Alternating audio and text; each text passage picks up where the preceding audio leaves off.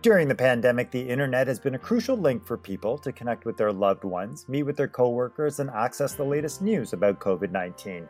It's also helped spark meaningful conversations about democracy, racism, and social justice by providing a voice to traditionally underrepresented and marginalized groups.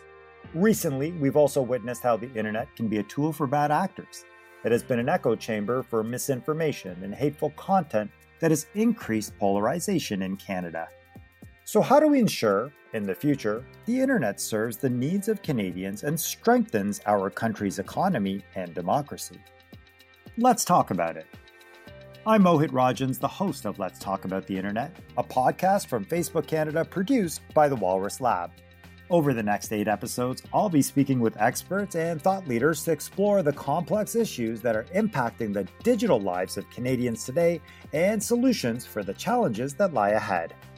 You can subscribe to Let's Talk About the Internet on Apple Podcasts, Google Podcasts, Spotify, or your favorite podcast app.